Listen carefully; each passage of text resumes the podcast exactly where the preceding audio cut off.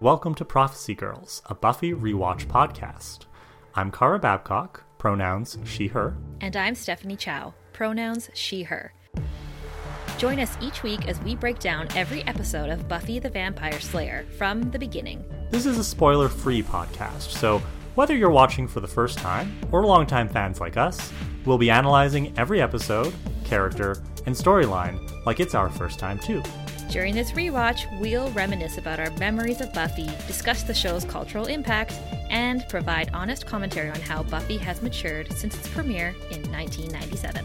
Thanks for listening. Now, on to the episode. Season 1, Episode 10 Nightmares.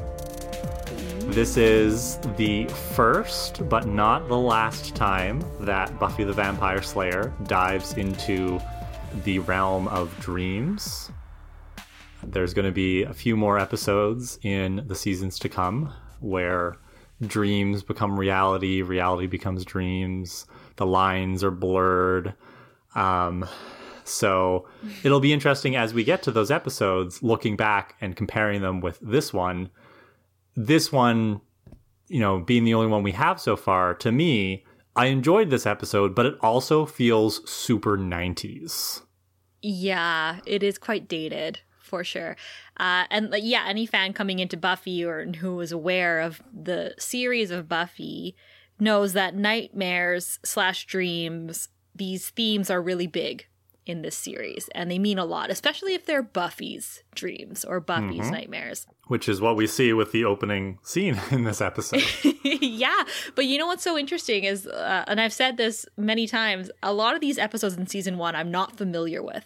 So here's mm-hmm. an episode, Nightmares. I'm I'm once again going in like I'm a new watcher because mm-hmm. I do not remember. So yeah, we open up with Buffy in the Master's Cave, and we know it's the Master's Cave because of all the candles. yes. So, my thought about this is Buffy finally realized that the way she can track down the Master is just by asking around at the candle shops in town, right? Because there must be a store or multiple stores where the Master's lackeys are like buying up all the candles all the time. So, yeah. Buffy really just has to go to all the candle shops and be like, who's buying all your candles? And that's exactly. how she's going to track them down. Like she just followed the candlelight down the hole into the master's cave. Uh, Buffy is on the hunt. She's got her stake. She's wearing her shiny leather pants. She's ready to slay this guy. The master's in there, and he comes up behind her, and uh, she first like she backs away in fear, and she drops her stake. He grabs her by the neck, and it looks like he's just about to bite her when Buffy screams no, and then her mom is waking her up. She's in bed, and her mom saying it's time for school. So that was our first nightmare. Right. And also, it, this must be a prophecy dream of Buffy's. Like, we know since the first episode that she dreams about things that haven't happened, that might happen, because Buffy hasn't met the Master yet. She doesn't know about the layer, like you pointed out she she hasn't seen the master face to face yet. So for her to be dreaming about him, this must be some kind of premonition because she hasn't interacted with the master enough to know that's how he would act around her. So this mm-hmm. the mystical forces are sending her a message here. yeah, I, I thought the exact same thing because I was like, Buffy doesn't know what he looks like. Mm-hmm unless you know in a deleted scene somewhere but angel explained like that he's got like this like angel like old... sketches him out uh, so anyway buffy's mom wakes her up and she's getting ready for school. And we're told that buffy's dad is coming for the weekend. And we cut to school. And Buffy tells is telling Willow in the hallway that her dad is still living in LA and he only comes down for weekends once in a while. And her parents had separated before the divorce but the divorce was finalized in the previous year. This doesn't quite line up with what the movie told us when if you watch uh, the Buffy the movie, but you know what? A lot of things don't line up because it was a completely different Buffy in that movie. So there you go. Mm-hmm. Willow sympathizes with her and is listening to her. And Buffy just says it, it's hard. And she never asked why they broke up. But we can tell that Buffy thinks it's her fault. It's her, her fault and her slaying, perhaps, that caused the decay in that marriage. And this is a really real conversation to be having in the very first scene of an episode. Like this Yes. is getting down to like really realistic, like our reality kind of conversations, you know? Well, and that's something that Buffy is so good at as a TV show. Like, yes, it's a supernatural horror show that has vampires and demons and stuff, but the issues of Buffy are always real human issues. And in these first couple of seasons, because Buffy and her friends are in high school, they're very much like teenage angst high school issues. And then once they leave high school and they go off into the world outside of high school, the issues grow with them and they get more adult. And to me, that is one of the charms of this series. So, yeah, for Buffy, the show, to tackle this by having Buffy, the character, talk about her feelings around her parents splitting up. I- I think it's it's good. Like it's it's nice because think about like the teenagers at, at this time who might be going through that, who maybe wouldn't watch a more like typically angsty show on TV, right? They're like, I'm too cool for that, or they're just they're a little too nerdy for that kind of stuff, you know. But they're drawn to Buffy. So this is this is Buffy's way of kind of like giving you something like a little taste of fantasy to help the teenage medicine go down. a spoonful of sugar, perhaps. Uh, and that's the thing too is like like you're saying like when they bring it to this like realistic conversation now i'm relating to buffy more than ever right? Like i'm sure we could find things in in the past nine episodes that we related to and loved and could understand about buffy but i think just actually adds just a whole other layer of realism. She's becoming more third dimensional is that the word? Three dimensional, yeah. three fuck. Three dimensional. And um it just in this really short conversation we get the impression that she truly believes she's the reason her parents broke up like around her slaying the same time like they coincide and that just adds another layer to this burden that buffy's carrying around the fact that not only is she the slayer and she has this destiny mm-hmm. but oh god I, I think i broke up my parents Well, it's also the beginning. It's one of the roots of a belief that we see her starting to form with the, the previous episode, Angel, that she can't have good relationships. She can't have good family relationships. She can't have good romantic relationships. Maybe she can't have good friendships. This is going to be a fear that drives and dogs Buffy for this entire series. And there are moments when we see her actually give in to that fear. And it's mm-hmm. scary for us as the audience to watch her go to those dark places. But yeah, like you said, this is the show showing us this very real aspect of Buffy that makes her more three dimensional, more relatable. And it's setting up the groundwork for Buffy's entire psychology as a character. Nightmares episode 10 is not fucking around. Like they're getting to No, I, I think there's the a core. yeah, I, I think there's a, a danger to dismiss this episode because it is so strange in many ways. Mhm. Um, and I, I would like to talk about that a little bit more towards the end of the episode once we've kind of recapped what what goes down. Uh, so let's get into it, and then I would love to talk more about why this episode is actually far more important than we maybe give it credit for. For sure, and it's surprisingly so, to be honest. So we'll we'll get to it. Uh, we're in class, and you know we're talking about all. The, you and I just went really deep into the psychology of Buffy. But here's Cordelia. Here's our little breath of fresh air, Cordelia, and she's looking at herself in her compact mirror, and a man named Wendell is standing in her light, like screw this guy, right? So she tells him to move and calls him a doofus. And this is when Xander jumps in and defends Wendell and says Cordelia is the center of the universe and the rest of us merely revolve around her. And she says, revolve out of my life. So this is just one case where I'll give Xander a bit of the green light here. In another situation where he's taunting Cordelia, where he's being mean to Cordelia, but Cordelia was being really rude for no reason. So uh, in this one case, I don't think she needed to be like that to Wendell, therefore it's okay for Xander to come to his defense. That's how I see it. Okay. Buffy and Willow come, and apparently their homework was active listening. And I don't know what that means, but Xander claims he he knew that that was the homework because the teacher he remembers what the teacher was wearing when she said that was Well, homework. he doesn't initially remember what that means. It's Buffy Right. who defines it. And then Yeah. she's like, You volunteered to demonstrate it yesterday. And he's like, I don't remember this. And she's like, Oh, you know, the teacher was wearing that tight sweater. And then it clicks for Xander, He's like, which "Ah, I yes." wrote down as Xander, why are you so pervy? Xander, So- the perviest of pervs. I think we got a little bit of a of a break from that the last episode or two, perhaps just a little bit, or maybe Well, Sid the only dummy. because we replaced him with a horny Yeah. dummy. So, no, um, let's not. Let, let- and yeah, you were so willing to give Xander points like not 30 seconds ago. yes, He's back to his pervy ways. yeah, um, I know, I know. I, I, I and that's the thing too. It's so hard because we've said it before. We want to like Xander, we do. So that's why I was like, okay, Xander, I'll allow you to to defend Wendell when Cordelia's being a bitch. But now I'm right back onto the boat of being like, fuck you. It's a roller coaster. It is. It's a slippery slide. Uh, what happens next is they all sit down and Buffy drops her pencil. And when she drops her pencil, she looks over and there is a boy, like a, a young boy, standing by the door watching her. Very strange because it's a high school, you know?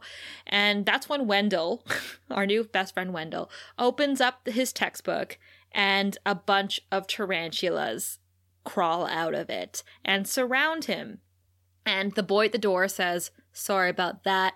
And Wendell's freaking out. All the students are running out of the classroom. The spiders are crawling all over Wendell, who's screaming for help. Cut to credits. Uh, the next scene is the master in his cave talking to Colin, the anointed one. That's all they and- seem to be doing, right? Like it's just the Master and Colin show. Yeah. Is is the Anointed One just the fancy name for you're gonna keep me company because I'm trapped in this cave? Yeah, you're my like pet.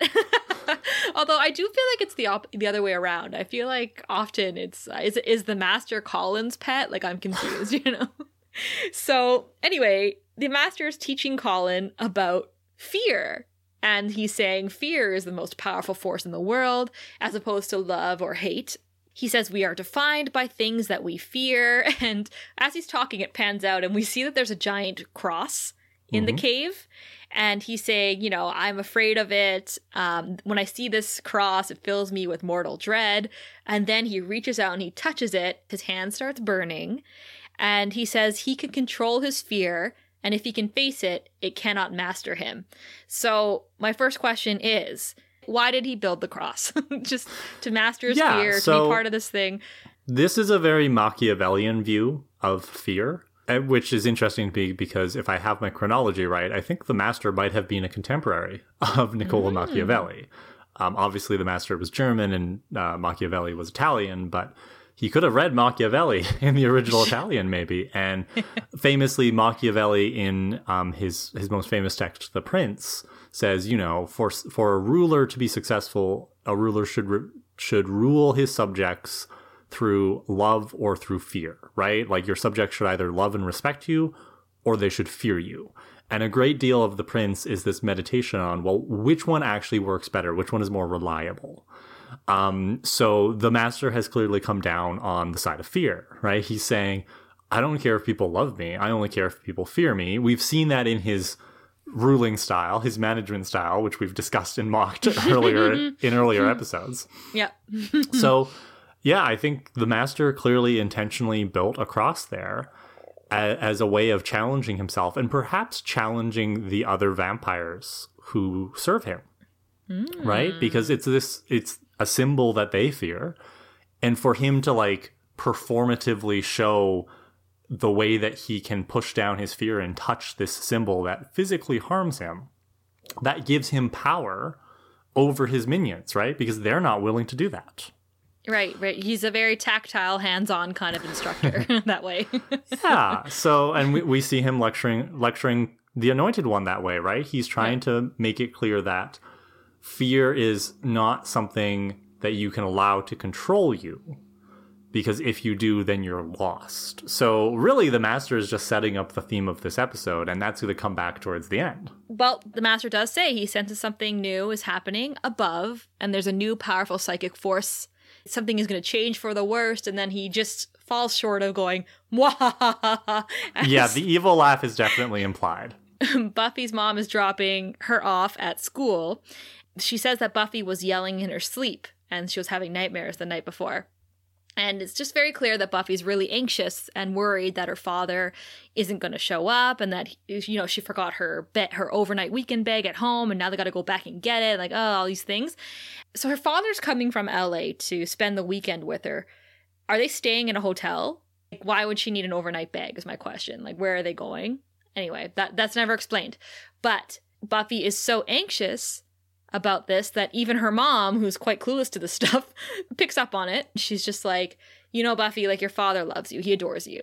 Not more than me, but you know, he's gonna come. Like, don't worry about it. And I, I do like when it's depicted that parents, as much as they're divorced and they're having their own issues, they're not showing that in front of their kids, mm-hmm. right? They're just like, you know, your father loves you. She could have been like, your father's a piece of shit, but instead, like, he will forget about you. But instead, she was like, no, absolutely not. He loves you. Yeah, Buffy's mom is doing a good job of parenting here. Uh, her parenting skills have improved by leaps and bounds since episode one. Good job. yeah, yeah. Uh, these uh, these school drop offs are getting better. um, so Xander and Willow um, are there in the hallway with Buffy, and uh, they ask her if she talked to Giles about the spider incident. Uh, and apparently, Willow has arachnophobia, and she Willow does say, and I'm going to point this out, and this is not a spoiler, but she says, "What do they need all those legs for anyway?" And that is a very similar to a, a lyric of a song that will be important later on in the show. okay, I know what you're talking about. I yeah. caught on to it. That's I hope others funny. caught on to it too. I yeah, I, well, I did. I didn't catch on to that when when until you've pointed it out. I'm not sure how intentional mm. that is. Um, I think there's another line coming up that's also pretty significant. Okay. Um, but yeah, so this is the scene where Xander very like like he like runs his hands up Willow's back and is like, oh, this is, he's like playing it off. He's not being sympathetic with her arachnophobia, mm. and he's like, she's like, it's not funny. And he's like, it's funny if you're me. And it's like, yeah, yeah. Xander, that's the whole problem with you. That's the point, Xander. Imagine coming that close to the point and missing it completely. Classic. Xander, if you could just come on our podcast, we're just gonna like spin you around so hard you set your head on straight. yeah please. Uh, after that, he does sum it up that, you know, we're on a Hellmouth. So maybe spiders and books are just part of the norm.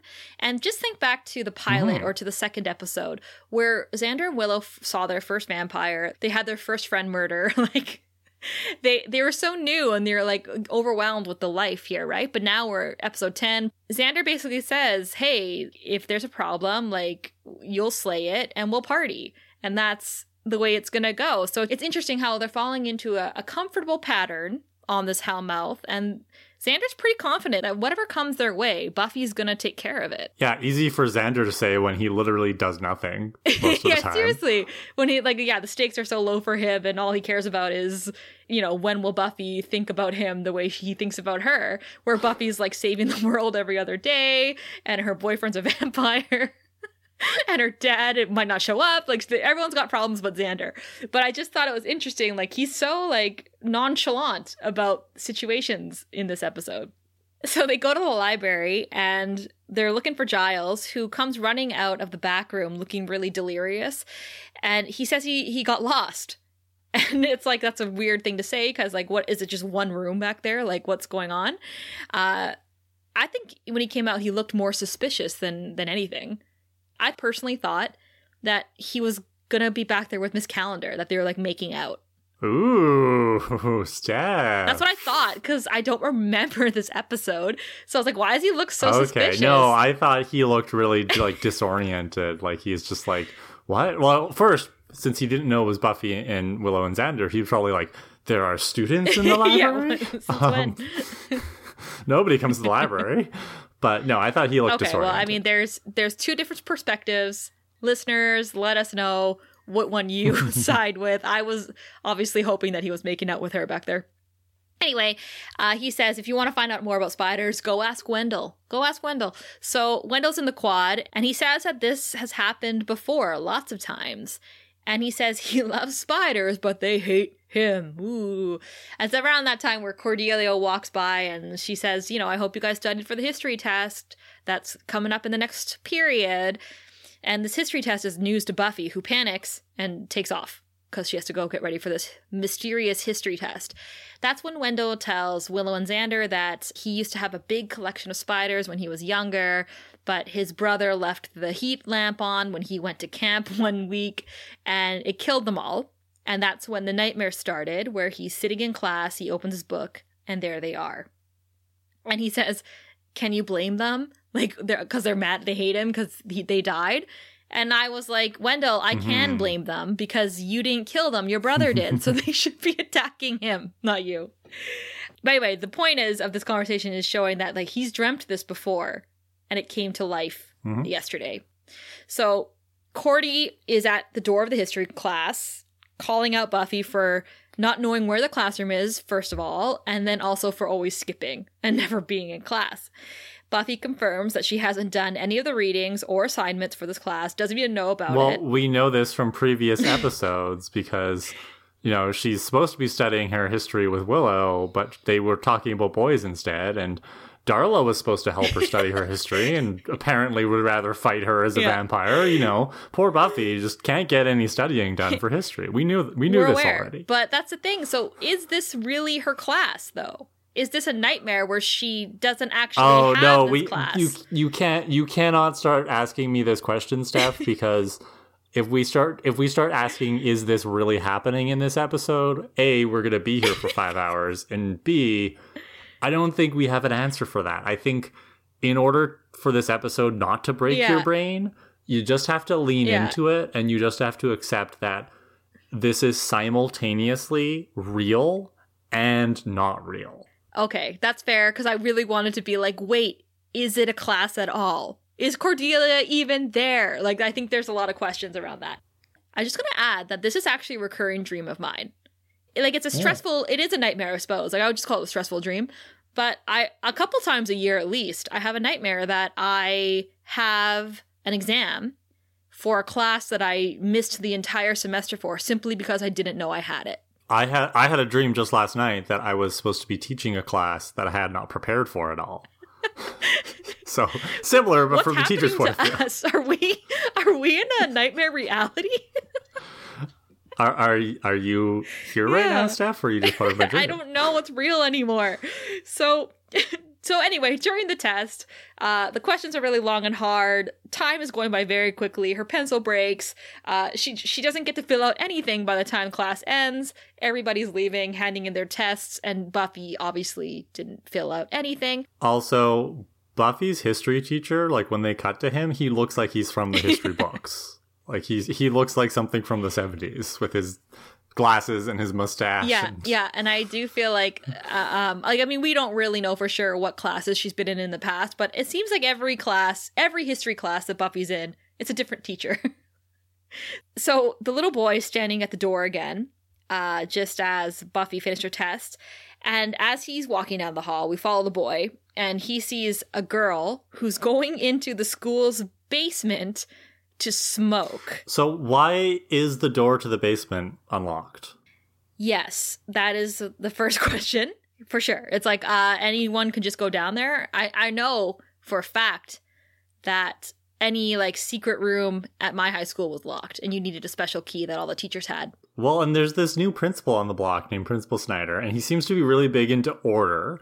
You think he would know if there's unlocked access doors to the basement that kids were using to sneak a smoke? Like, Well- he'd crack down on that really quickly. Okay, so this this girl who's going into the basement, as she goes down, the little boy says, "You shouldn't go in there," and we all know that. Like, a, like you're right. Like, why is this door open?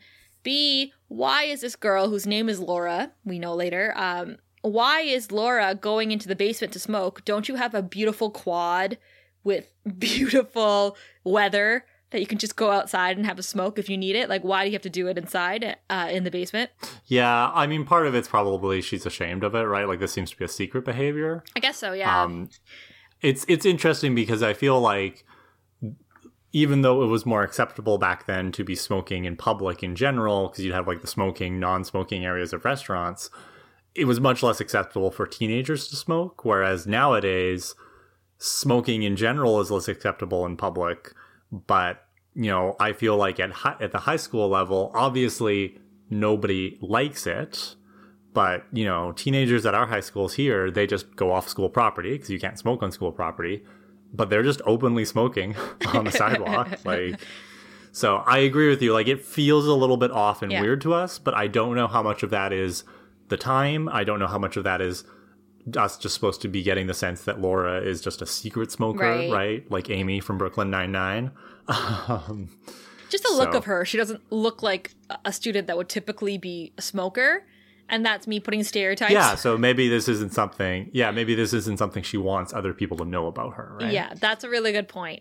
Uh, my last point about this situation is w- we're going into Sunnydale High's basement, and we've never been to the basement before. And I can only assume that the basement is the second worst place in the school next to the locker room. Like, you know, like the only bad things can come of coming into the basement. So she goes down there, she lights her cigarette or dart, as people in our hometown call it. And um, there's a freaky looking demon with like a huge demon with a crazy face. He comes out of nowhere and he's got like claw hands or something. And he, he says, No, he has like a club hand. Like his hand is literally a wooden I, club. I thought it was a lobster claw or something. Um, he says, Lucky 19, and, and attacks her. And he attacks her. And as it the camera pans away, we see an, an anti smoking poster. and okay, this is awful that she got attacked. I hate that. That's, oh my gosh, poor Laura. But also, uh, I have to ask was the pan on that anti smoking poster, like you just said, like like something that was happening in the greater realm of the 90s where like anti-smoking was a thing and they're making a point that like if you smoke a cigarette you, something bad's gonna happen no, I, I think I think this was just the show trying to be funny Okay. and ironic. okay fair enough i was looking deeper than it had to be at the hospital buffy and giles are visiting this girl laura and giles has flowers which is very cute this is one of those situations where Buffy says she knows Laura, even though we've never seen her talk to Laura before on the show. But, you know, sometimes Buffy seems chummy with other students when Well, Sunnydale High, I think we got the impression from the previous episode with, you know, they're like, yeah, Emily was killed. And they're like, oh, Emily, right? Like the one Emily at the school. I think Sunnydale High is a pretty small high school, right? Like it, it may be comparable with the size of one of our high schools in Thunder Bay. So I, I think it's entirely likely that, you know, maybe you don't like know every single person by name, but you probably know a fair percentage of the student body by name because you just mix with each other in different mm-hmm. classes. So yeah, I, I don't think Buffy and Laura are like super chummy, but she probably has bumped into Laura from time to time. And I don't want to think about Sunnydale High being as small as the high schools that you and I grew up with because that means half the student population will be dead by the time they graduate just based on the number of students dying to this point, you know? and Emily didn't just die, her heart was ripped out in the locker room. well, cut out.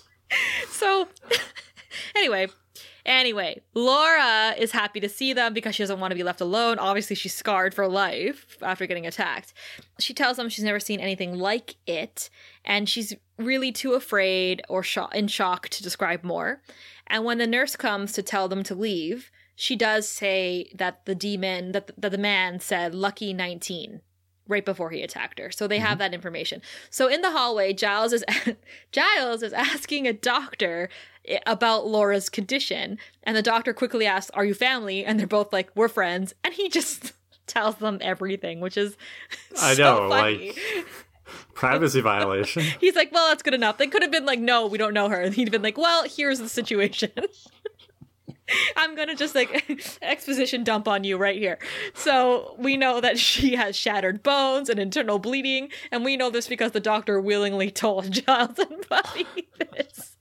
And then he also tells him about another victim of this alleged attacker who has been in a coma for a week. And they look through a window at a, at a person in a bed, and sure enough, Yeah. there's a coma person in there. This is the most helpful doctor Yeah. ever. Like he's just it's it's like he senses that they are detectives, Yeah. right? And he's like, I'm gonna be helpful. Like he volunteers this information. They weren't asking like, who's that boy, or did anybody else attack her, attack somebody like this? He's just like, well, if you're interested in this person, maybe you'll be interested in this other patient of mine. He's like, this is like fascinating to him. Like he's trying to put the clues together as well. So they're a nice little trio we got forming here. um. So anyway, back at the school, uh, Danny Zuko and the T-Birds from Grease are all talking about how tough they all are at the lockers, and I say that because anyone who watched this episode, you'll you'll see like these guys are from the fifties or something. Like they they're wearing leather jackets and they have the greased back hair. And he's like, the one guy is just like, oh, like I, I'm gonna beat that guy up if he comes after me, like, uh, tough guy stuff. And then Willow and Xander are basically nearby, and they're wondering if Laura dreamed what that she was being beat up, and something that they have to ask Buffy later. And at the same time, you know, the leader, Danny Zuko, his mother comes and starts babying him, kissing him, telling hi telling him he, she loves him, embarrassing him in front of his friends. What a nightmare for this guy, right? Oh. Having your mom show up at high school, yeah, every boy's Every- worst nightmare, you know, just But is it like I was trying to think about this? I was like, yeah, like for sure, my parents embarrassed me when I was a teenager. But would it be my worst nightmare? Yeah, but you weren't a cool greaser. yeah, that's true. also, uh, in this scene, I looked at Willow's locker door because you had mentioned Yes. before that you thought she's had a picture Yeah, of yeah, yeah. Giles, and I think you're right. I think that is a picture of Giles. Oh, But I can't tell if it's a picture of them standing together or something. Like the resolution wasn't good Right. enough for me to, to tell. But uh, we because we you and I we bunch up our episodes when we're recording sometimes, so I haven't actually gone back to look to see if that was the case, but I will. And then if I see it in I Robot You Jane, I will post it on Instagram if I see that alleged Giles photo. But I'm glad that you just Cool. confirmed. So anyway, Xander is expressing how all of this might not be a connection to the dreams. You know, he's just basically being like, I don't know if that, I think that's kind of like our theory is not really holding up here. And as he and Willow enter the classroom, we see the students gasp, and some are like horrified, some are amused. And Willow turns around confused, and we see that Xander is in his underwear in front of the class. And I will say, and it does pain me to say it, I was going to ask you.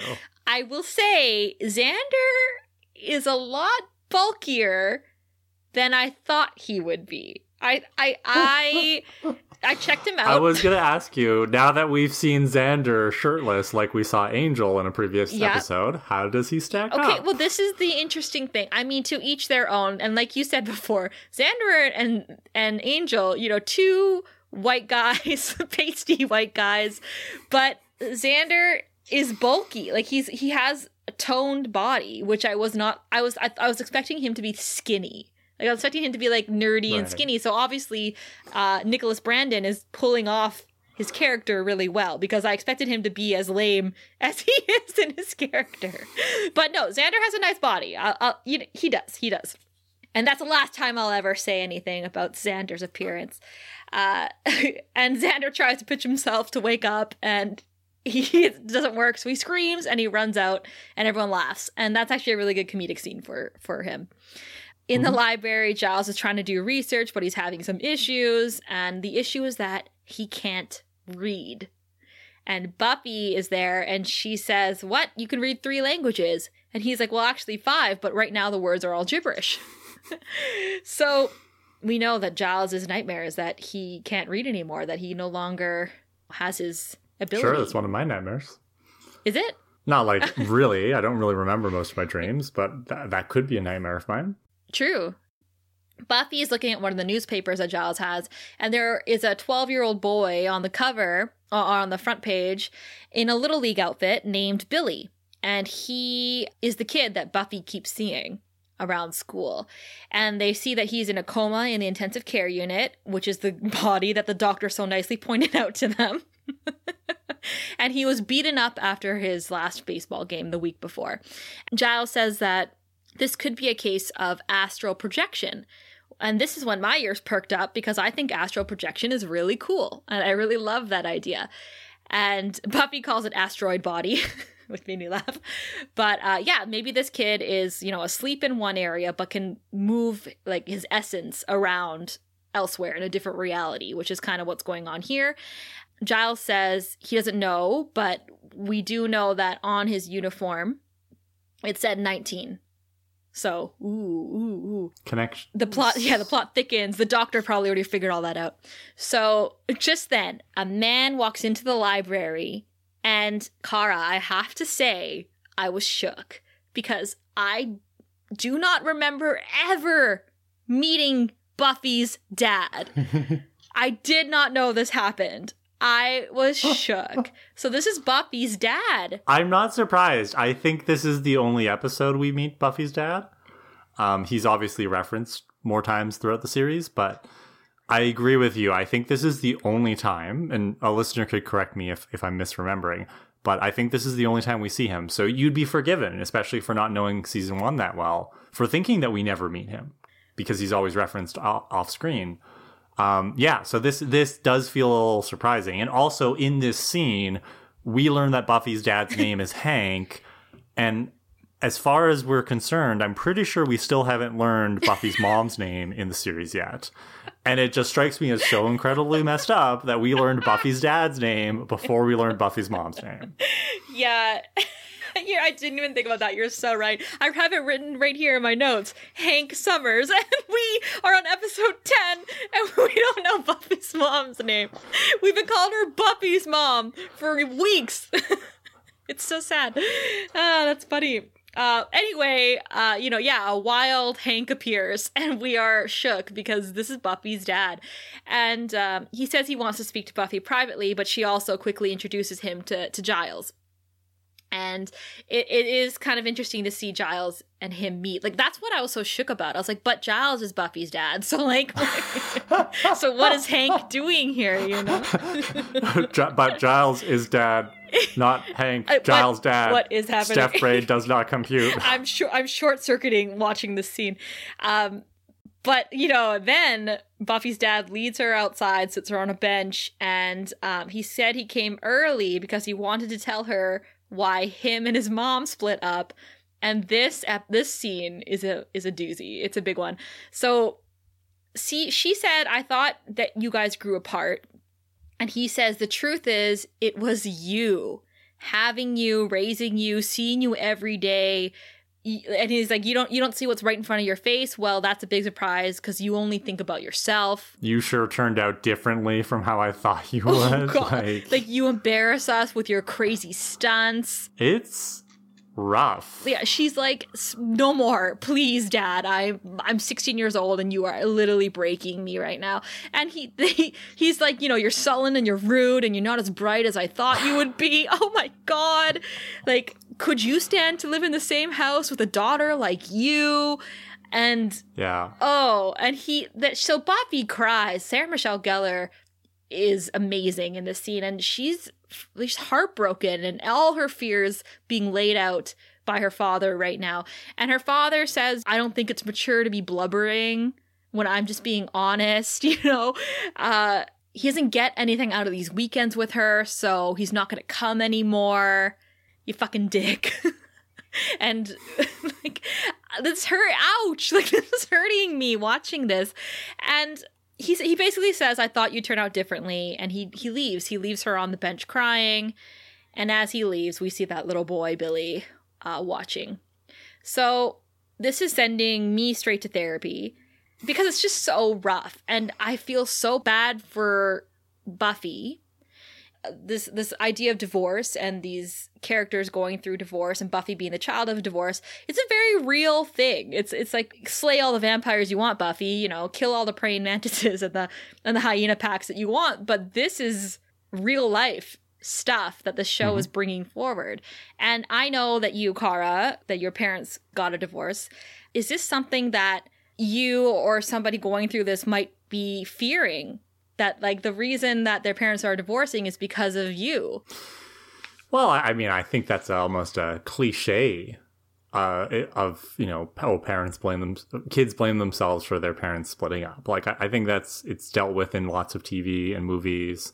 and it's dealt with in a lot of therapy sessions because I think, yeah, I think it's pretty common for kids to blame themselves because, especially when you're younger, you don't have the capacity to really understand why your parents are separating. And as a kid, you think the world is all about you. So, of course, this thing happening that's bad is because you were bad. I think it's a very natural thing for kids to think. Um, I will say my parents separated when I was close in age to Buffy, actually. I think I was just maybe maybe 17 instead of 16. I was, pretty close in age to her. And I didn't blame myself because I the, the reasons why my parents separated were pretty clear cut um, and did not have anything to do with me. But I totally see why somebody would blame themselves. Or, you know, in, in Buffy's case, I don't think she really blames herself. Like, even with that conversation from the beginning of the episode, and she's kind of talking about her slaying not helping, I don't think she really believes that she's to blame. I think that's just her venting that anxiety mm. on Willow. Um, more so about being the slayer than anything, and maybe how that's affecting her relationship with her parents, especially her mother. But what we see in this particular scene, where her dad is basically spewing this bile at her, that that is a nightmare. That is, you know, hopefully no reasonable parent would say that. I'm sure there are some children who got that from their parents and that was abusive, and I'm sorry. But, you know, this is Buffy's mind or the, the psychic connection or whatever's going on here, dredging up her worst fear, which is her parent telling her that she's not good enough. And it, it's it's coming to the forefront and it but because this is a nightmare, right? It's turned up to eleven so I, I think this is Buffy's fear being amplified by whatever's going on here. Yeah. Her father brings up, you know, you're not bright enough. I thought you'd be smarter. In the very first episode, we know that she got expelled mm-hmm. from her previous school and she sought out Willow to help make sure she mm-hmm. didn't fall behind. Yeah. We talked about this a bit in the Angel episode. This idea that Willow is the book smart person and Buffy's not book smart, but she's a little street smart. Mm-hmm. Um, but yeah, I see where you're going with this because that is another fear of Buffy's. And this comes up again throughout the series. like, again, this is why this episode is so good, is because we're getting such an interesting look at these characters' psychologies. And for Buffy, her overriding psychology is this constant fear that she's not good enough, right? She's not a good enough daughter. She's not a good enough slay- slayer. She's not smart enough um, the whole thing about being not smart enough really comes back as she gets older and as she's aging and becoming more of an adult and expected to take on adult responsibilities. She really struggles, and I think she she blames herself quite a bit for not being capable. Um, you know, and it's always about that balance of her Slayer responsibilities with learning how to exist in the normal adult world. So, as early as this episode here in the first season, we are seeing those anxieties come to the surface. This episode's actually so good because just mm-hmm. think about it like two nightmares we've seen of Buffy's now. No, three. The first one, the master, and then her mm-hmm. failing that class, and now her father. So, I love what you said just now about her psychology of why she's worried about failing school, but for sure how she feels about her slaying and how that's impacted her relationship with her parents. So we're in the library. Xander's wearing gym clothes because obviously he lost his clothes in the previous scene. And they are talking about what happened to him. And Willow recounts that everybody was staring at him. It must have been awful because attention is the worst. Careful, Willow. Careful with what you reveal. like, don't. the nightmares are listening to you, so be careful that's when, of course, Xander says it was a total nightmare. And then they realize the connection. And Giles had dreamt that he was lost in the stacks. And then that's when they all realize that, you know what, their nightmares are coming true. And it all comes down to Billy, this kid in a coma. And Giles says that because Billy is crossing over from a nightmare world, he's bringing that nightmare world into reality. And that's because they're on a hellmouth. and that's just like, it's easy to do that. Right. I do want to make sure we give Willow credit here. Like Willow is the run, the one who really puts it together. Mm-hmm. So go Willow. Yes. And then, but then she also makes this lovely comment about how like the the phenomenon is making their like dreams come true, not their nightmares. And Giles retorts with, "Well, that would be a not our dreams." He's like, "That would be a musical comedy version of this." Oh, would it? And yeah, and I feel like that's unintentional foreshadowing Yep. to four years from now. So stay tuned. I can't wait till we talk about it four years from now. so, cut to Cordelia. She's looking, this is my favorite. She's looking in the mirror in her locker, and her hair is not her typical beautiful locks. It's like all frizzy and wig. It's clearly a wig. it actually kind of looks like padding. Oh, it's a terrible Yeah, wig, it's terrible. but yes, like this is her hair has like been frizzed. yeah. like it's not just even a rat's nest. No. It's like you have had like somebody has done that to you. And she is, that's her worst nightmare. She's freaking out because of her hair. well, and I love how she like takes the comb and like tries to run it through her hair Yeah. and it breaks. But it's like the audacity, Cordelia, that you think a comb is gonna fix this. Yes, so funny. So so Cordelia is having a horrible time, but we're gonna cut back to Buffy, who is walking across campus feeling rejected because she just was by her father, her nightmare father, I hope. And uh, she sees Billy, and he's walking around too, and he enters what I thought, and my heart stopped. I thought he was going into the locker room, but close enough. He was going into the gym. So she follows him in, and Buffy asks if something bad happened to him after his game. And he says the ugly man calls him Lucky 19. He wants to kill him, and he hurt that girl. So as Buffy starts to question him more, Billy shouts, He's here! And sure enough, the ugly, big, ugly demon is there behind Buffy. He sucker punches her.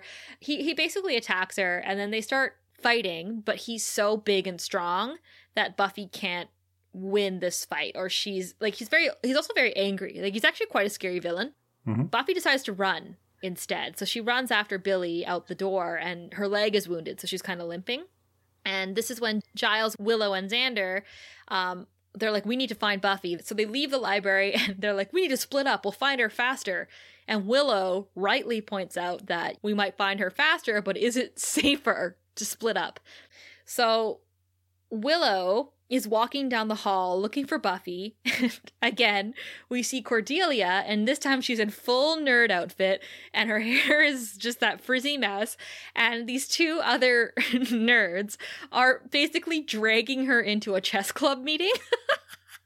and she is losing her shit about it. She's like, no, I don't belong here, not me. It's so fascinating that this is Cordelia's nightmare.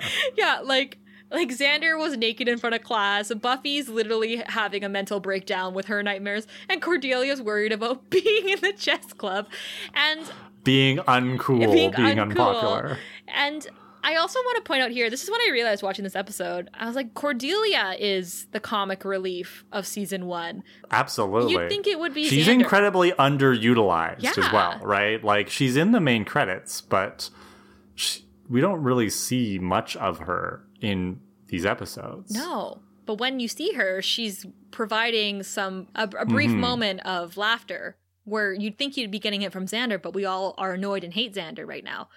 So Willow watches this happen in amusement, but then she hears someone call her from the basement. and uh just keep walking, Willow. Walk on. You know that nightmares are happening. Why go? But she goes, obviously. I think she thinks it's Buffy. And she goes down there. She's like, I'm not afraid. And then, of course, someone grabs her by the shoulder and she screams. Xander is walking into a hallway which looks abandoned, under construction, like a Mhm. zombie land apocalypse kind of situation. and there's Nazi signs all over the walls. And he finds an open chocolate bar on the ground and he's like, wow. He starts eating it. then he finds another and he's like, this is my lucky day. And then he, he like follows this chocolate chocolate oh, bar Xander. road. And So at this point, it seems like the dream world is really taking over the real world here. Like it's not even like the before the dreams were very subtle, Mm. and so you could kind of think, okay, there's just a little bit of dream in the real world. Yeah. And now it's like we're like now the characters are entering a dream world. Yeah. Uh, things are escalating very quickly, and Buffy and Billy are lost and they're looking for the library, which you think Buffy would be able to find, but she can't find it. And uh, Billy sees boys playing baseball. Say that three times fast. Billy sees boys playing baseball and says, "When you lose, it's bad."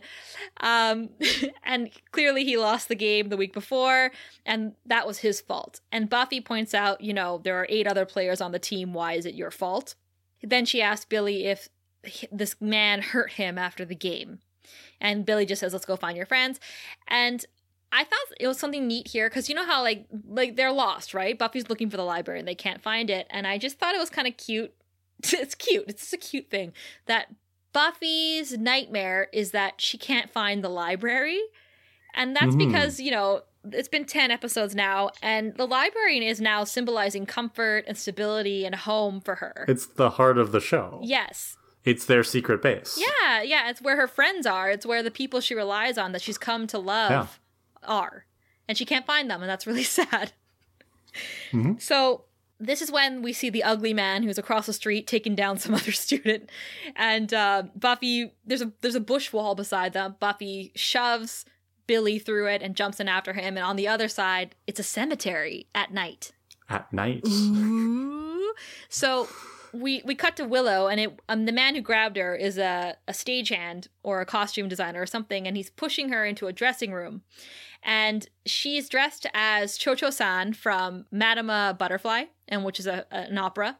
And mm-hmm. when I first saw this, I was like, mm, "Is she culturally appropriating this Japanese woman?" Like, it's, I know it's a character in an opera, but I wasn't digging how Willow is dressed in this costume.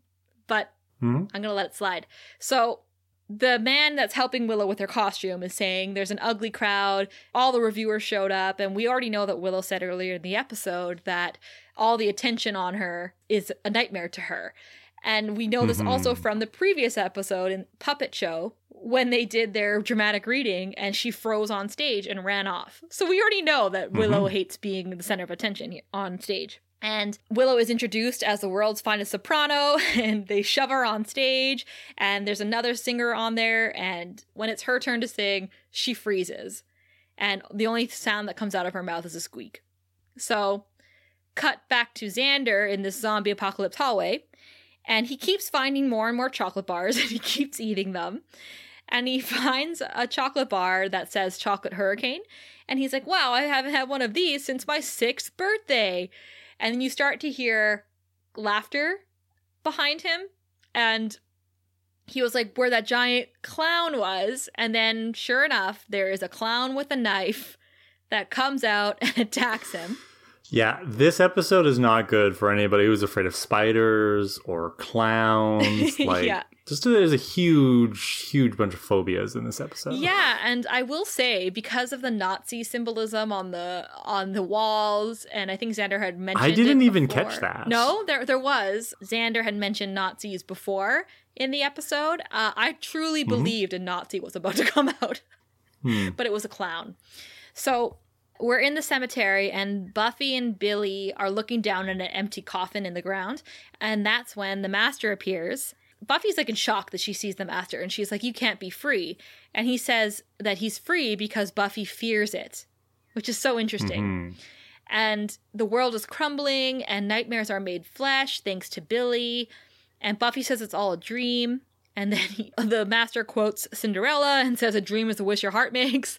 And he grabs her by the neck and throws her into the coffin. And then he starts to bury her alive. Yeah, it's so interesting. It's like he doesn't bite her, he doesn't feed from her. He's just like, I'm just gonna bury you. That seems like an unsatisfying thing for the master to do. You think he'd want to like kill and like eat from the slayer, mm-hmm. but okay. Okay. I mean, to each their own. Willow goes back into the hallway and she meets up with Xander, who says, Remember my sixth birthday party? And she's like, Oh, yeah, when you got chased by that clown or something. And um, she thinks it's a funny memory, but then she's like, Oh, God. And then they realize that the clown is there. And the clown starts chasing them, and Giles meets up with them in the hallway too. And as they're running, all of a sudden, Xander just like changes his tune and he just stops running, turns around, and punches the clown in the face. And he kind of tells the clown off. He's like, You were a lousy clown. Your balloon animals were pathetic. And anyone can make a giraffe. So I want to know what you think about this because like the whole point of this is conquering your fear. The master said that at the beginning of the episode, right? Xander actually did that. It happened very quickly. All of a sudden, he's like, nah, and then punches the clown. But why would they give this arc to Xander? Because, in my opinion, I was I, I was expecting, not remembering this episode at all, I was expecting all of them to face their fears in some way. Yeah, I think this is misused. I think it's weird that Xander faces his fear so clearly and the others don't. Like Willow just kind of runs away from her fear. I would say Buffy faces her fear Yeah. later on once we get there. Yeah. Um, but yeah, it's misused. Um, I will say though, I don't think it's surprising that Xander is the one who does it and that he does it this way. This is entirely consistent with Xander's character. We saw it earlier in that in the episode, as you pointed out, when he's just joking around, hey, this is no big deal, whatever it is, Buffy's gonna slay it. That's how Xander deals with stress. Xander makes jokes, Xander makes light of things. So he's facing his fear, you know, by making a joke about this clown. He's like, You're not even a good clown. Anybody can make a draft. He's laughing it off. This is classic Xander, dare I say, 10 episodes into the series. Like, Xander is all about facing your fear, but not really facing it, just turning it into a joke, which I think will backfire on him in the years to come because I feel like he has a lot of unprocessed trauma that he's going to have to deal with. I mean, every character in this show is, is going to need therapy within a year from now, but Yeah. um, yeah, this is this is an early indication that Xander's way of dealing with fear and stress is to push it to the side. I don't really think he's confronting his fear here very effectively, even though it seems like that to us. Okay. Okay, yeah. I, ju- I just wondered. I was like, why Xander and no one else, really, you know? Uh, but yeah, that makes sense. The three of them head outside and they all agree that things are getting worse and worse, and in a few hours, their reality will fall into the realm of nightmares. So they need to go and try and wake up Billy, and they also need to find Buffy. That's when Willow notices the cemetery that's across the street from them. She's like, when did that get there?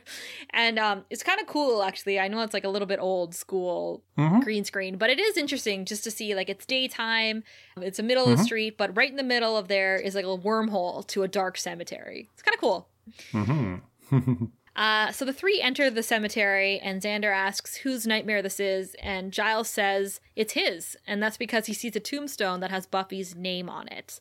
And Giles' nightmare is mm-hmm. obviously that he failed in his duty to protect her and to to be there for her. He says she was so gifted, and the evil was just too great, and he's sorry, and he's touching the dirt where Buffy is laying. It's a really touching scene. Yeah, it's really touching, and you're like, wow, Giles, you're you care so much about her, like you really do. Unlike her dad. Unlike her, Hank. Unlike Hank, that asshole. So Buffy's hand bursts out of the dirt and grabs Giles's arm. And vampire Buffy rises with her full on vamp face. And this is wild. Uh, she says she that she thought she was dead, and that's when she realizes that she's a vampire, and you can visibly see her start to panic. like she's like, "Oh my Mhm. god, oh my god, her worst nightmare's coming true." Giles Giles comforts her. Giles is like, "I didn't know that this was a nightmare of yours. This is a fear of yours. We can make it go Mhm. away." So he's like, "We just need to go wake up Billy, and then all reality will shift back into place." So he's like, please just hold it together long enough so that we can help you, right? Like, just like, you know, don't lose it just yet. Buffy hears him and she says she can do it. She can hold on before like losing her shit, but they gotta hurry because she's starting to get hungry. Love this Slayer Watcher dynamic. Love it. Like, Yes, I agree. their nightmares kind of co-align, right? Buffy is clearly worried about being turned into a vampire, what her Mhm. what her Slayer duties might lead to in the worst case scenario. Well, and it's again, it's not being good enough. In this case, not being a good enough Slayer. Yeah, yeah, and and then Giles co-aligns with that, where like her dying is his failure. Where he's like, I have a responsibility for you. Ugh, it's it's nice. It's a very nice situation we got going on here. That's when Willow, as they're walking to the hospital, Willow says, "Are you sure that things are going to go back to normal if we wake Billy up? Uh, what if it doesn't go back to normal?" And Giles basically tells Willow to shut up. In a nice way, but he's like, do shut up, you know? He's at the end of his rope now, right? Yeah. Like I think I would be too, even if I were a teacher with a student. It's like you can only endure so much reality shattering trauma before you're going to be a little bit snippy. Yeah, it's true. And we do in the series, we do rarely see Giles snap at Willow. He doesn't do it very often, but when he does, it's Mm-hmm. usually, yeah, because he's at the end of his rope or has something to do with Buffy's safety or Buffy's I mean, Giles gets progressively more crotchety throughout this series. So. Yeah, but I don't blame him. and, you know, we'll find out why, but like, yeah. At the hospital, the Nightmare Realm has clearly spread across Sunnydale, and the doctors don't have it any better. They go to Billy's room, and um, Giles starts shouting at him. He's like, Wake up, Billy! and it's like, Giles, I think you, of all people, should know, since you've been in many comas in your life in the past few months, that you can't just shout somebody awake. That's when Billy's astral projection Asteroid body? that's when Billy's astral body um, shows up and he says, yelling at me won't work. He's like, um, he has to hide, but the ugly, cause, because the ugly man is coming. And Buffy takes off her jacket because she's like, you know what? I'm going to fucking take this guy out. And just really quickly, Willow looks out the window and there are hilarious digital I know, it's so random. j- Again, wasps, I'm like, ants. I don't know what they Yeah. are. Bugs. They're why did you spend your special effects budget on this? Seriously, there are giant bugs flying around, and Willow's like, "We need to do something soon," because it's just wild. Um, Buffy goes out to the hallway to the ugly man, and she says, "There are a lot of scary things than you, and I'm one of them."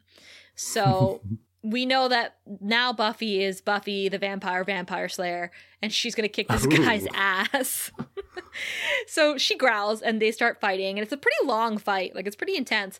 Um, but in the end, she knocks him out against the wall in Billy's room, and that's when Buffy turns to Billy, so and says, "You need to do the rest." I personally don't know what she means. I thought she meant that he had to like murder him. Oh my god, Stephanie. No, it's pretty obvious that he has to face his fear. yeah, but like, what is that? Like, Were you did you not watch the rest of this episode? Of course I did. But when she said it's it's up to you, I was like, what's he gonna do? Is he gonna kill him?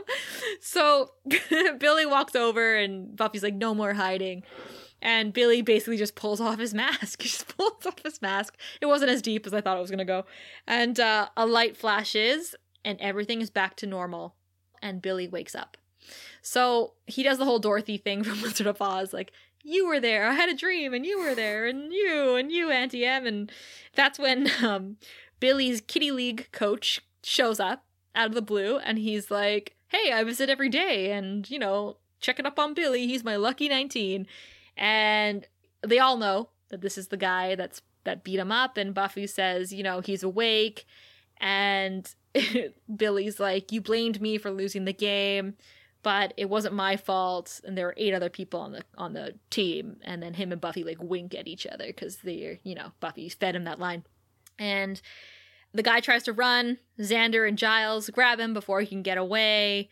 So that's the end of that. So we cut back to the school and amazingly kara amazingly they went back to school after this day Can't miss those classes. I was like, you guys go home. Take a day. Take an afternoon. go to the bronze. You know what I mean? Like, do Yeah. something else. But they went back Everything is back to normal. Yes. Nobody was like, hey, like half an hour ago, were you being chased by somebody else? Like, were you being stomped on by a giant guy with a club hand? Were there wasps Did you see everywhere? Was it wasps? nighttime over there? But that's, yeah, so do, do people even remember? Do they remember? I don't think they do. I think so. Here's my theory. Yeah.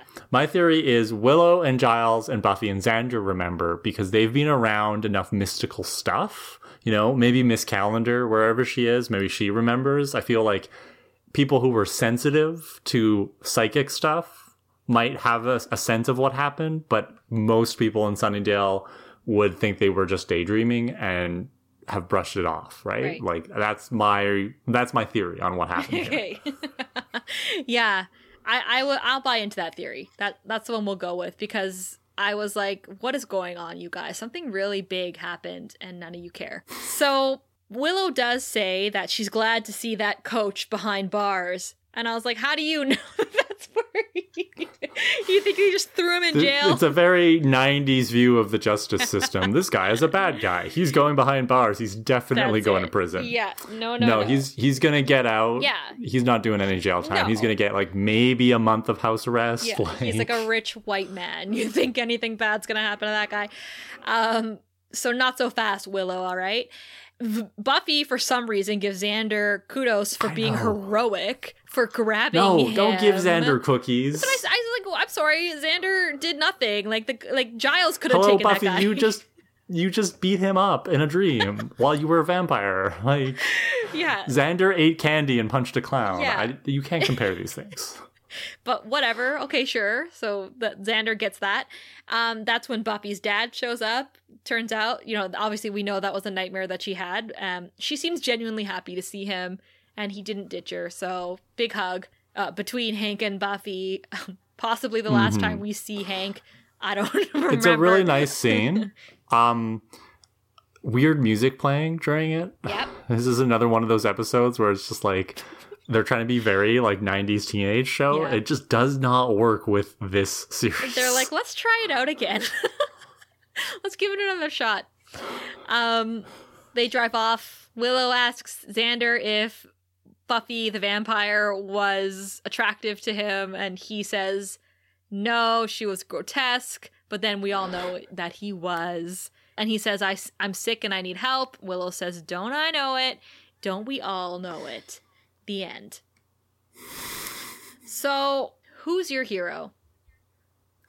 Um, I I'll give it to Buffy. I, I don't think there's really like a standout hero in this episode, but I think Buffy did her best in this episode in terms of like facing her fears, fighting her fears. You know, she turned into a vampire and she still like managed to save the day. So I'll give it to Buffy. I also put Buffy, but maybe I'll change it up because you and I have been agreeing on these way too much lately. Uh, Oh, how dare we? My hero will be those anti-smoking posters.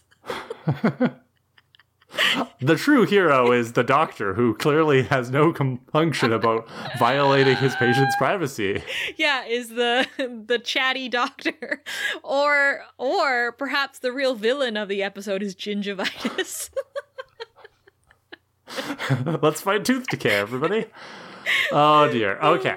okay, Um, so Steph, you have some listener comments for us, and uh, before we get into those, of course, for a little while we've been trying to think of like what do we call our listener corner, right? When people write in and we want to share what people have shared with us, what are we going to call it? So you've got some prospective names here, and we're going to introduce them, and then you're going to do you're going to put up a little poll after this episode airs Yes. for people to vote, or if people have a better idea, write in and suggest it. Yeah. So, what are our options here, Steph? I've come up with four possible names for our listener corner. They're all fantastic. I don't know how people are going to choose between them. One of them you've already expressed your opinion on, and it is hot steaks, as in hot takes, but you know, steaks. And ooh, and this actually reminds me every time I write steak, like Buffy has a steak in her hand um, in my notes, I always write steak like S T E A K. Like, I can't help myself. It's just how I see it. This one is hot steaks, okay? That's the first one. Second one, and I quite like this one, and this one actually was donated from my friend Dana. Only fangs instead of only fans. I think it's clever. Thank you, Dana. um, I thought up this one, and this is okay. This isn't a spoiler, but this is a term that will be used in a later season, and the word is gentleman's box. and when you open up the gentleman's box, voices come out of it. So just a tiny spoiler there, but I thought it was cool because, you know, at the end of the episode, we'll open up the gentleman's box and we'll hear from the voices of our listeners, right? you can see where I was going with that. And then the last one is very, very typical, but I like it a lot. It's just listeners' council or watchers' council because that's also a, Mhm. a Buffy term. So we're going to put these four options up on Instagram. Please vote. Let us know which ones you like the best. Or if you have your own, like Cara said, send them our way. And uh, we can make a decision. But hopefully by season two, we'll have a name chosen for this very important element of this podcast. Mm-hmm. Yeah. So getting to our to our OnlyFangs segment, um, we did have some people write in this week while we're promoting our other earlier episodes. The first one comes from another Buffy podcast called Becoming Buffy podcast. And this one is from Sarah, who's one of the hosts of that podcast. And I was saying on Instagram that we will be recording Nightmares this week. So if anyone has an opinion, let me know. And she reached out uh, and said that Nightmares is her personal favorite episode of season one. You won't have episodes later in the season without this episode coming first. This episode establishes the character's basic fears and desires for the rest of the series and foreshadows a ton. Did you guys know that when Willow's on stage, her duet partner is singing to her in Italian and it translates to child behind whose eyes the witchery is shining? And that's a little bit of foreshadowing for later in the series, of course. And I was like, Sarah, I did Yeah. not know that. It's so interesting. You know who would know that? Moloch, the corruptor who uh, originated in Italy. Um, but yeah, like, thank you so much for letting us know. You know, it, like I said, I had not watched this episode maybe ever because it feels so new to me. Um, but I didn't remember anything about it. So when Sarah told me this, I went into the episode with a whole new mindset because I thought this was going to be another write off. I thought this was going to be another pack, you know? No, no, no, no. It's it's a weird Yeah. episode. So let's talk about this for a moment. It, it's a weird episode.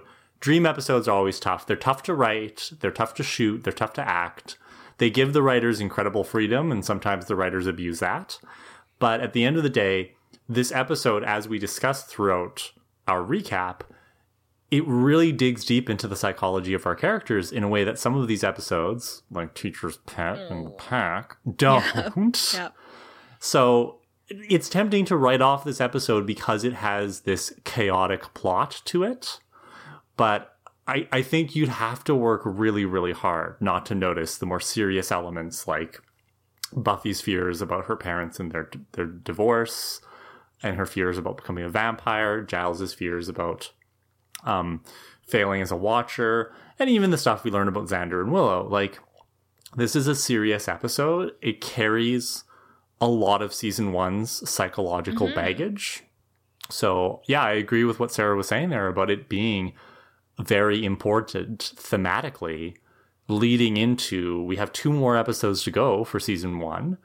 Uh, and season one's finale is bananas in some way. Yeah. like, it takes a lot of risks at the end of season one because I think they really wanted to shake things up. They really wanted the watchers to understand that this is going to be a series that defies your expectations as far as TV shows comes sometimes. And I don't think they could do that without establishing, as Sarah said, these fears and these relationships in nightmares. Yeah. Yeah, and it's a good thing that she well when she sent this message to me, that's this is what got my brain going. I was like, "Really? This episode?" So, going in with that little bit of context and then watching the episode, you're like, "Holy shit, this episode is so underrated and so so important before mm-hmm. going into the rest of the season." So, thank you Sarah for giving me the heads up, but also for your really interesting point and giving us a little more foreshadow into what is to come. That's always mm. fun. And anyone who is interested in checking out Becoming Buffy podcast, uh, you can find it on Spotify and Apple Podcasts and all that stuff. And then we have one more comment from someone who has been really active on Instagram. Her name is Chloe. Hi, Chloe. Thanks so much. Hi, Chloe. Common Room represent. Um, she actually brought up a very interesting point. Do you remember, Kara, you and I in the pilot said how nice it was to see Vampire Face? Because, you know, Interview with a Vampire, True Blood, Vampire Diaries, they don't show mm-hmm. Vampire Face. They just have them looking normal. Mm-hmm. Well, she brought up a really interesting point, and she said that I've always found it really awkward, and she's referring to Vamp Face, because disability and deformity as a marker of villainy is such a widespread and horrible trope. So if it were up to Chloe, mm-hmm. she would not have the vampires change physically. She would just have them looking mm-hmm. like their human selves instead of you know, shedding light that if you don't look like a normal person, you're evil. I think that's a really interesting It is, point. yeah. And if they do ever finally get around to rebooting Buffy as a TV series, it'll be interesting to see is that something they keep? Is that something they changed? Is there still like some type of vamp face? But yeah, Chloe, you're absolutely right. D- deformity, you know, thinking about even just like very classic stories like Dr. Jekyll, Mr. Hyde, or, you know, Phantom of the Opera, um, Hunchback of Notre Dame, like it, it, it is this very awkward and very um, terrible thing where we are judging people based on what they look like um, especially when it comes to having like a visible disability and not all disabilities are visible so uh, it's an interesting connection and thank you for bringing that to our attention I do I do think it's interesting too how the choice behind making their faces change because it isn't it's like more budget, right? It's more it's more makeup. It's it's a lot more work for the series, so why did they make that choice? I wonder if they did that because as much as this show shows us these like weird twisted rape scenes mm-hmm. and sexual harassment and all the stuff that you and I talk about when it comes to the murder part where Buffy stakes a vampire, perhaps it's just better visually on the WB for that vampire to not look like another hmm. student. That's an interesting point. Yeah, I didn't think of it that way. My thought was, and maybe this isn't why they did it, but this is how the makeup is designed. Is the va- the vampires have a very predatory look to them, you know, with like the cat eye lenses and the way that the the ridges form on their face, and of course the teeth and stuff. It's like this is supposed to be the signal that they are it's not just that they're humans and they suck your blood, but they are predators. They will hunt you down. Um, so I think I think that's what the makeup is designed to give off, right? Maybe that's not why they did it, but that's kind of the sense I get from watching Yeah, that makeup. yeah. But yeah, it, it's it, it's interesting that the show, you know, even just in terms of like this season, we've seen quite a lot of ugly monsters, right? Um, it'll be interesting later on in the series. I think the show does play with this idea of physical beauty not being congruent with being good or evil. So it'll be interesting when we get to that point. But I, I think that was a really interesting uh, Yes, contribution, Chloe, thank you. and I can see in the notes here, Chloe has a YouTuber that she wanted us to shout out. Um, so Jen V Campbell on YouTube is a disabled YouTuber who has Chloe says that she's learned a lot from watching her. Um, so if anybody else is kind of interested in uh, getting more education on, you know, how disability is portrayed or maybe erased or ignored or misportrayed uh, in media, in our culture, in our society, go check out that channel. We'll put a link in the show notes. Uh, and thank you for bringing that to our attention. Yes, thank you, Chloe. Thanks so much. Keep keep uh, writing to us, everybody. Keep letting us know what your thoughts are because we want this to be an open discussion at the end of these episodes. hmm We got two more episodes of season one coming up.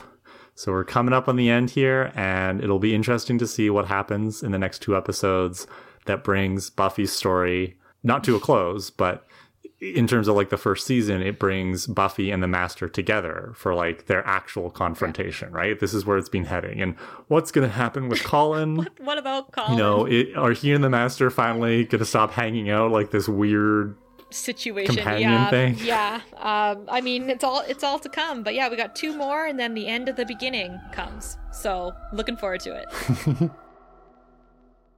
Thanks for listening to Prophecy Girls. If you've got some comments, message us on our social media channels. follow us at prophecy girls podcast on instagram and facebook and prophecy underscore girls on twitter You can also reach out to our email at prophecygirlspodcast at gmail.com or visit our website, prophecygirls.ca. we can't wait to hear from you See you next week. bye